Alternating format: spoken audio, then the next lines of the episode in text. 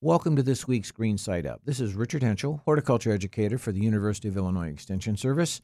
And I've been talking all through January on fruit trees, uh, pollination, proper siting, uh, uh, training, uh, the kind of uh, management skills that you might need about uh, integrated pest management and observing what's going on in your trees so that you can that you can respond accordingly to what you're finding out there. Uh, the idea of the things that we might need to do to protect young fruit trees, um, uh, differing a bit from what we might do to uh, protect our established trees, what it means to balance um, vegetative growth against reproductive growth. And this week, furthering that a little bit more, I did want to address, you know, the kind of annual pruning you're going to do, whether it's a non-bearing tree or bearing tree, to to uh, promote flowers and fruit. Um, this is a, a, a, bit past the birds and the bees. We've already had the flowers there. We have had the cross pollination or self pollination happen. We have very tiny young fruits on the tree, and at that point, they're maybe no bigger than the size of a BB or perhaps a pea uh, and then they grow very, very rapidly. So what you want to do really in the end to on an annual pruning basis to, to really promote flowering, the reproductive side of what's supposed to happen on our fruit trees against the vegetative side or the leaves that are that we all expect to be there, of course, is uh, is is a bit different when you look at young fruit, non-bearing trees and then you look at an older bearing tree and then the annual um, amounts of pruning that are going to be done. Um, and I might address that a little bit right now. Um, your different fruit trees, the different varieties of trees you have in your yard, uh, and the different kinds of uh, fruit trees that you have in your yard, each each different kind, uh, if you will, whether it's an apple or a peach or a nectarine or or a, a sweet cherry, sour cherry. Uh, each of these kinds of trees takes a takes more or less pruning than some of the others. So when you look at when you when you look at the overall picture, and in a previous show I talked about why we typically don't grow the standard non-spur apple tree just because of its sheer size and uh, not only when it's young but as it as it gets mature. Um, so that non-spur apple being the big standard size tree just logically is going to take the absolute most pruning. Uh, next in line is probably going to be some of our stone fruits like uh, peach and nectarines. Uh, here in northern Illinois, peaches are, are one of those sought after trees. Um, they may oftentimes grow well enough for us, but the flower buds are so tender and sensitive to cold weather that oftentimes the winter weather will uh, kill the flower bud long before spring shows up, or we get a late frost just as they're opening up, and it, and it kills them then. So, so peach trees we might get a crop every three to five years. The next in line is uh, apricots and sweet plums and European plums. Uh, the, the tree that probably takes the least amount of pruning is sweet cherries. Now, you didn't hear me talk about apple trees in terms of the spur trees and the dwarfs I spoke of. Well, they're they they take almost um, they only take a little bit more pruning than say that sweet cherry tree that takes very little pruning.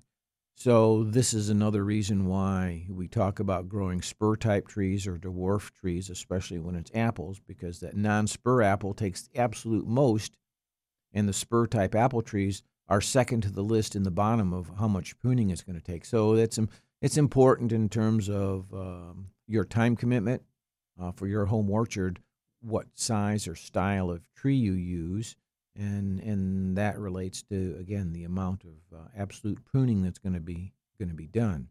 So on our young fruit and our young non-bearing fruit trees, I and I alluded to this last week, we're pruning to create scaffolds that are strong enough that have a good crotch angle that are as they grow out and get more horizontal from the central leader of the tree uh, the, as the apples form um, you will get uh, a branch that will support the fruit load without any other help from you. And that's the intent of, of developing good, strong scaffold branches. Um, I talked about the ease of getting in and maintaining those trees last week, but the other part of that is that uh, when you have a good uh, scaffold structure in your trees uh, or other trees that are trained properly, um, you have sunlight that comes all the way through the canopy, down into the tree, right into the tree trunk and beyond, and right through the canopy. And this allows then the tree to create flowers and then clearly fruit well down in the canopy. If you've looked at a tree that is very thick and dense and hasn't been pruned properly, you only see the apples around the outside edge of the tree or the fruits around the outside edge of the tree, like uh, like a crust. Where and that can limit production.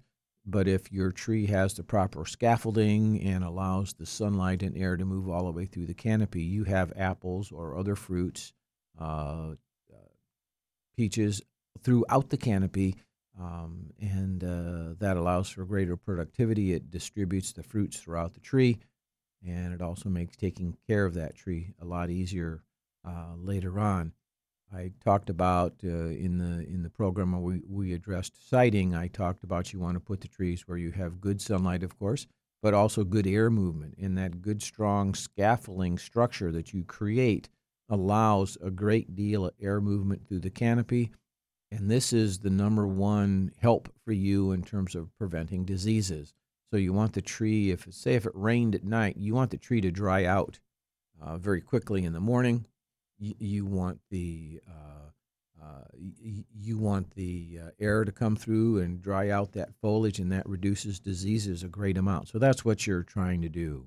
On bearing trees, you're really maintaining those good scaffold branches that you created years back, or if one does die from natural causes, then it's time, or storm damage, uh, then it's time to select a young sucker coming off the trunk and begin to replace that scaffold branch. Uh, you prune bearing trees to limit the annual growth so that the tree maintains a smaller size yet remains productive for you.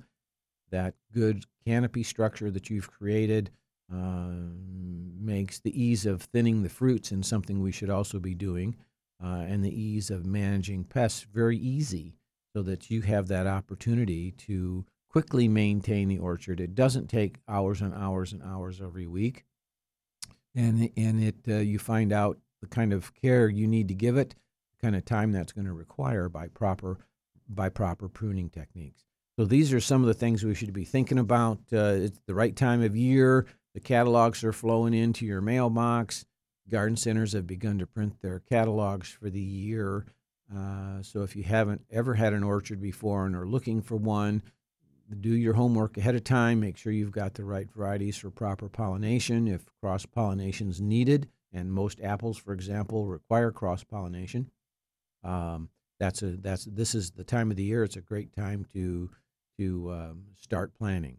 So this has been Richard Hentschel with several shows now on uh, growing the home orchard. Hope you enjoyed them, and I'll be back again with everybody next week.